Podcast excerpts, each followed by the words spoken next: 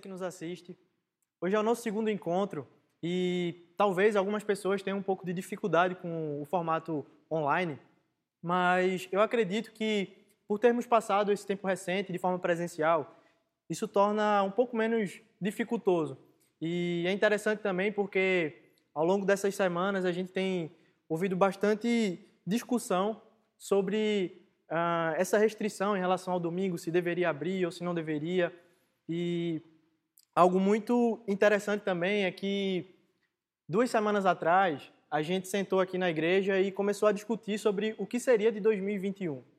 A gente começou a falar sobre sonhos, sobre expectativas, sobre coisas que a gente queria produzir ao longo do ano. E nesse mesmo dia, a gente, no meio da conversa, começou a discutir Cara, mas e se tiver que fechar tudo novamente? E se a gente tiver alguma restrição e, e não puder mais funcionar de forma presencial no domingo? O que, é que a gente vai fazer? Foi aí que a gente começou a discutir ah, o que é que realmente iríamos fazer em relação à produção, o que é que a gente iria precisar de equipe, como que a gente iria produzir esses vídeos. E graças a Deus a gente tem uma equipe, uma equipe que está chegando agora, que está ajudando. Então a gente deixa toda a nossa gratidão para esse pessoal aí que, que tem se empenhado, que tem vindo gravar isso aqui na Mosaico. E realmente a gente acredita que a gente pode ser a igreja, apesar da gente não estar se encontrando de forma presencial nesse momento. E é interessante também porque isso tudo me faz pensar sobre aquela questão de expectativa e realidade. E aí me vem logo aquela me vem logo à memória aquela aquele meme, e você já deve ter visto vários nesse sentido, é, em que você vê uma foto e outra foto mostrando a realidade. E eu gosto muito de, de cozinhar, eu gosto muito de culinária, e é interessante aquele, aquele meme que você vê é, a receita, aquela foto do prato extremamente bonito, apetitoso, e você vai lá, faz aquela receita, faz o prato, e quando você tira a foto, nem tá tão bonito e às vezes nem tá gostoso. Então é, é meio interessante essa questão de expectativa e realidade. E por que, que eu estou falando sobre isso? Eu estou falando sobre isso porque muitas vezes a igreja ela tem, ela tem é, distorcido a questão do evangelho. Isso é interessante porque Rodrigo, na última mensagem, ele falou sobre uma fé sem evangelho. Falou que é comum as pessoas misturarem fé e obras. Falou que muitas vezes as pessoas tornam o domingo os encontros de forma presencial é algo extremamente religioso. E isso é um grande problema, porque muitas vezes, de forma religiosa, nós criamos e fazemos do domingo o dia de toda expectativa possível. É o dia em que você exerce a sua fé, é o dia em que você vai lá no prédio da igreja e você adora a Deus e você escuta aquela música, você louva a Deus e aquilo fala ao seu coração. É um momento também que você ouve da palavra, que você é confrontado, que você é incentivado e que você volta para casa com toda expectativa. A sua expectativa não ficou só no domingo, mas com o depois do domingo. E você volta para casa sendo até mesmo desafiado pelo que aconteceu naquele domingo a, a buscar uma mudança de vida. De voltar para casa e dizer: Cara, eu vou voltar e essa semana vai ser diferente eu vou voltar e, e, essa semana eu vou controlar a minha língua, eu vou parar de falar aquelas palavras que eu usava, eu vou, vou deixar de falar palavrão, eu vou. Ah, cara, eu vou largar a pornografia, eu não vou mais querer isso para mim. Ou então, eu vou tratar melhor minha esposa, eu vou tratar melhor meu marido, lidar melhor com meus pais. Eu vou mudar, eu vou deixar isso de lado. Mas aí a gente volta para a expectativa e realidade. Acontece que muitas vezes e, infelizmente, o meme se torna real. A gente cria muita expectativa quanto àquilo que a gente vai produzir ao longo da semana, depois que a gente vem para um domingo, e ouve muito da parte de Deus. E a realidade é um pouco diferente, porque você volta para casa com toda expectativa, com toda vontade, achando que você vai conseguir fazer é, tudo diferente. E isso não acontece. É por isso que Nesse encontro, a gente vai falar sobre uma fé sem espírito. E para falar sobre uma fé sem espírito, eu queria responder a pergunta: por que, que isso acontece? Por que, que eu vou para a igreja no fim de semana? Por que, que eu adoro a Deus no louvor, eu escuto do pastor ou daquela pessoa que está lá pregando e, e durante a semana eu não, não consigo pôr em prática tudo aquilo que eu até mesmo orei e prometi a Deus que iria acontecer? Por que, que isso acontece? Para isso eu queria ler com vocês Gálatas capítulo 3.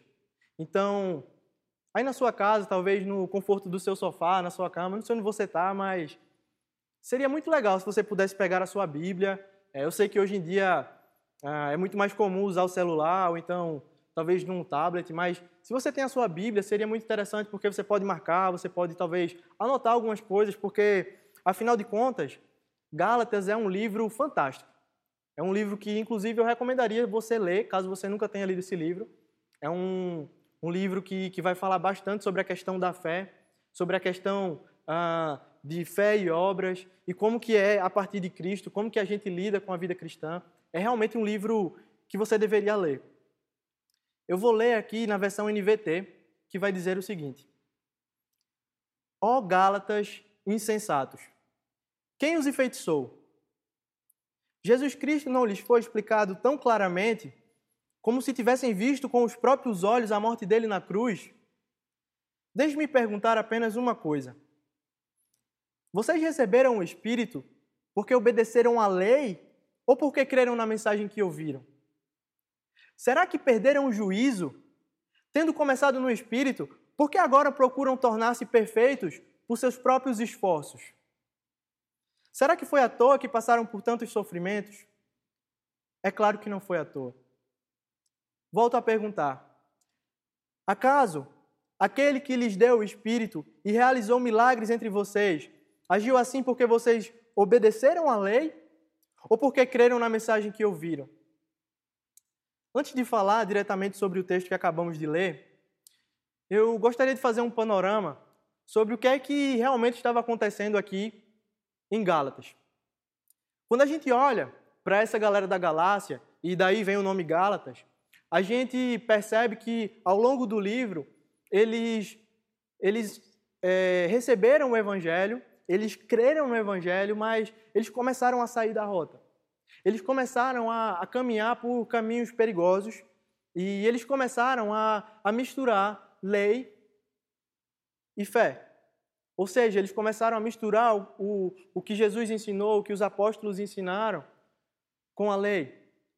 E é interessante também, se você quiser aprofundar um pouco mais sobre o livro de Gálatas, se você for ler algum comentário bíblico, é, você vai ver que existia um grupo chamado judaizantes. E esse grupo, ele influenciava fortemente essa igreja da Galácia, ao ponto deles começarem a fazer um sincretismo religioso, de misturar coisas do judaísmo com o cristianismo. E é por isso que Paulo, ele vai direto ao ponto com a igreja da Galácia. Como diz no, no verso 1 do capítulo 3, ele chega de forma bem direta.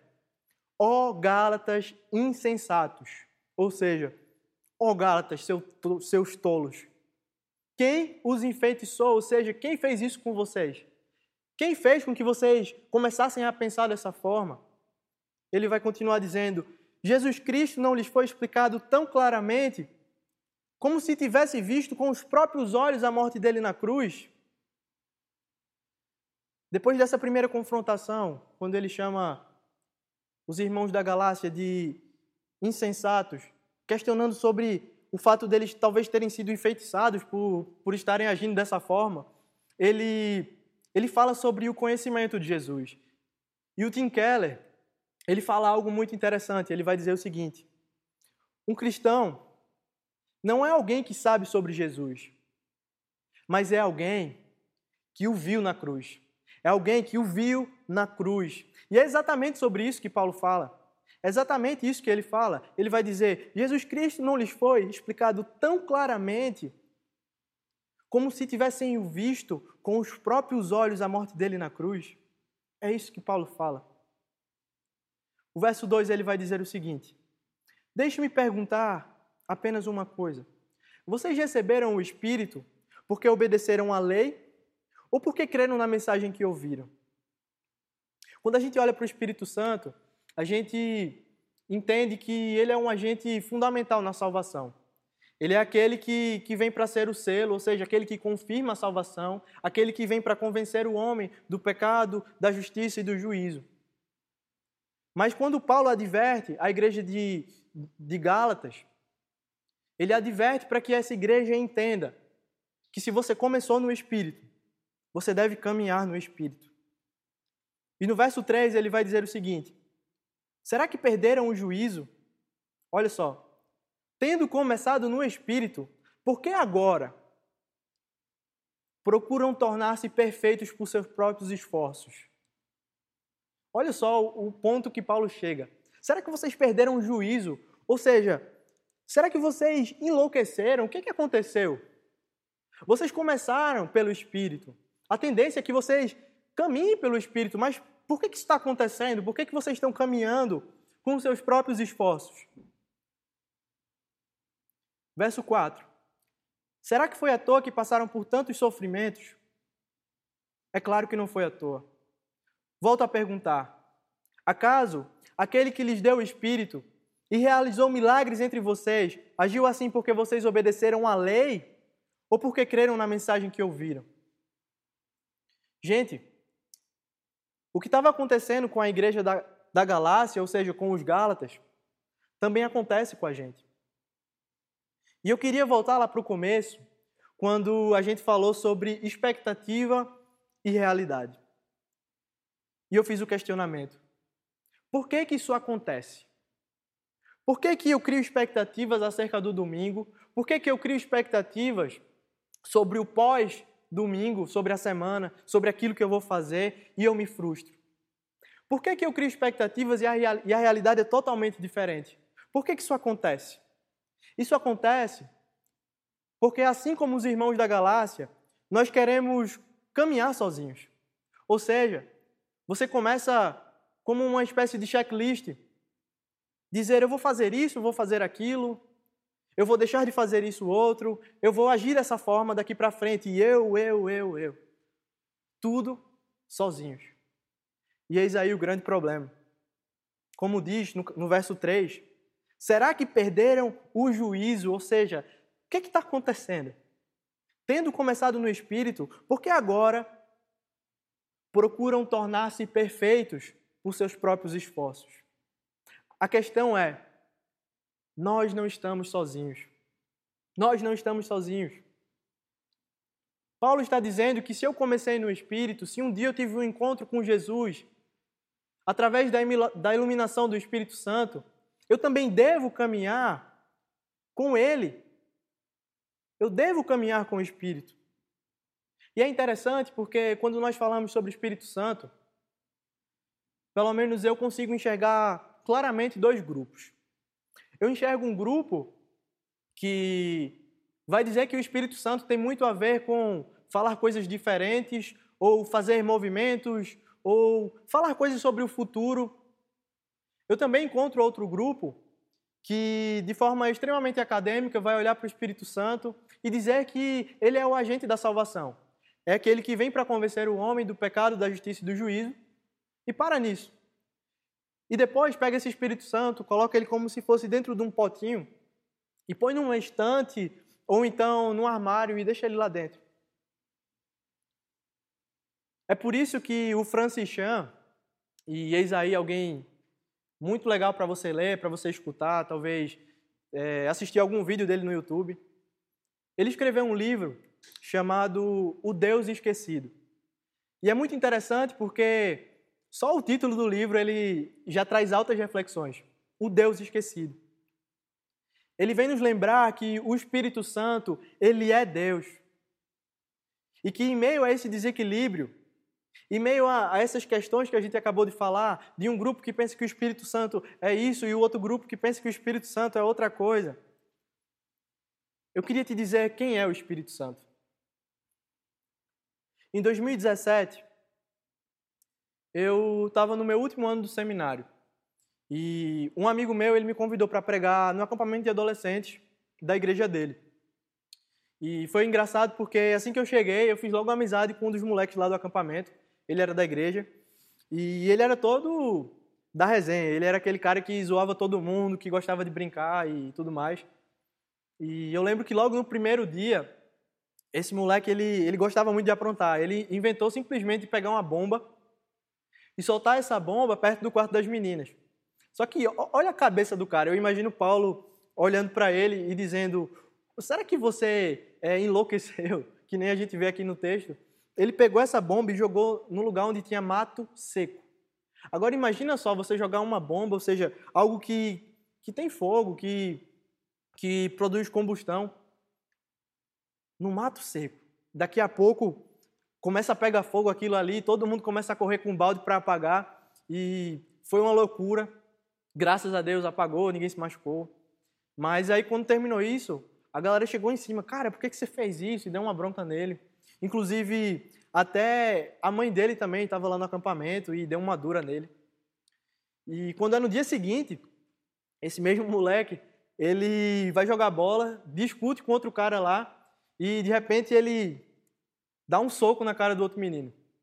E começa a confusão. E eu lembro que eu estava um pouco longe do campo, só vi a confusão acontecendo. E depois de um tempo, eu vi que ele estava sentado num canto lá sozinho chorando. E eu cheguei, sentei do lado dele e comecei a conversar. E ele olhou para mim assim, muito triste, e falou: Cara, minha mãe diz que eu só faço besteira. Ela falou de forma mais dura, mas ele disse: Minha mãe diz que eu só falo besteira e que eu faço tudo errado e que eu não tenho controle. Eu olhei para aquele moleque e falei: Cara, sua mãe tem razão quando ela fala que você não tem controle. Sua mãe tem razão. Sabe por que você não tem controle? Porque você é de carne e osso. E porque você é de carne e osso, você tem desejos, você tem vontade, você tem impulsos e, e você não consegue controlá-los. É interessante porque lá em Romanos capítulo 7, isso enquanto eu conversava com ele, eu fui dizendo, cara, lá em Romanos capítulo 7 a gente é, encontra Paulo, esse mesmo que, que escreveu a carta aos Gálatas, dizendo que o bem que ele queria fazer, ele não fazia, mas o mal, ele sempre fazia. Agora para para pensar, se Paulo, apóstolo de Cristo, chamado pelo próprio Jesus, vivia esse dilema, quanto mais você. No final do texto, Paulo ele meio que esbraveja, dizendo: Graças a Deus por Jesus Cristo, nosso Senhor. Porque também se não fosse por ele, cara. E também em Atos, capítulo 7, acontece algo incrível. Atos capítulo 7 é um, uma das passagens da, das Escrituras que mais me, mais me, me emociona. É, sempre cai aquele cisco no meu olho quando eu estou lendo, porque realmente é muito forte o que acontece nesse texto. Se você for dar uma olhada depois, ou então até mesmo agora, você vai perceber que é, um homem chamado Estevão, ele começa a falar sobre o Evangelho. Ele vem desde lá de trás. E quando ele chega no ponto em que ele vai dizer que Jesus é Deus, os fariseus e mestres da lei apanham pedras e começam a apedrejá-lo até a morte. É então que aquele homem, e o texto vai dizer que ele estava no chão levando pedradas, e vai dizer: Eis que vejo os céus abertos. E ele vê o próprio Jesus à destra do Pai. Como se não bastasse isso, o texto ele vai dizer: E Estevão, cheio do Espírito Santo, cheio do Espírito Santo, ele vai dizer: Pai, perdoa-lhes, porque eles não sabem o que fazem. Muito parecido com o que alguém já disse um dia numa cruz, que foi o próprio Jesus. Pai, não lhes imputes esses pecados. Ou seja, estar cheio do Espírito Santo é ser como Jesus. Estar cheio do Espírito Santo é você ser alguém que está tão cheio, tão cheio, que consegue imitar Jesus ao ponto de levar pedrada e dizer: Pai, perdoa essas pessoas. Isso é estar cheio do Espírito Santo. Antes de Jesus ir embora, os discípulos eles disseram: Mestre, o Senhor tem que ficar com a gente, o Senhor não pode ir. É então que Jesus olha para os discípulos e diz: Eu preciso ir. Porque se eu não for, o consolador não virá. E é necessário que ele venha para que vocês entendam todas as coisas. Ou seja, o Espírito Santo precisava vir para que nós pudéssemos caminhar e ser como Jesus. Porque é o Espírito que te faz crer em Cristo é o mesmo que fará você caminhar com Ele. Em outras palavras, não adianta você você querer caminhar sozinho. Não adianta você dizer, cara, eu vou mudar, eu tenho um checklist e, e, essa semana vai ser diferente. Eu vou deixar de fazer isso, isso, isso e vou começar a fazer tudo diferente. Se você tentar isso sozinho, você vai se frustrar. Porque é necessário caminhar com Ele e estar cheio do Espírito Santo para que então você possa se parecer com Jesus. Para que então você consiga vencer os seus desejos, o desejo da sua carne, o desejo da sua natureza. Somente assim. Ainda em Gálatas, capítulo 5, o verso 16, vai dizer o seguinte: Por isso digo, deixem que o Espírito guie sua vida. Assim, não satisfarão os anseios da sua natureza humana.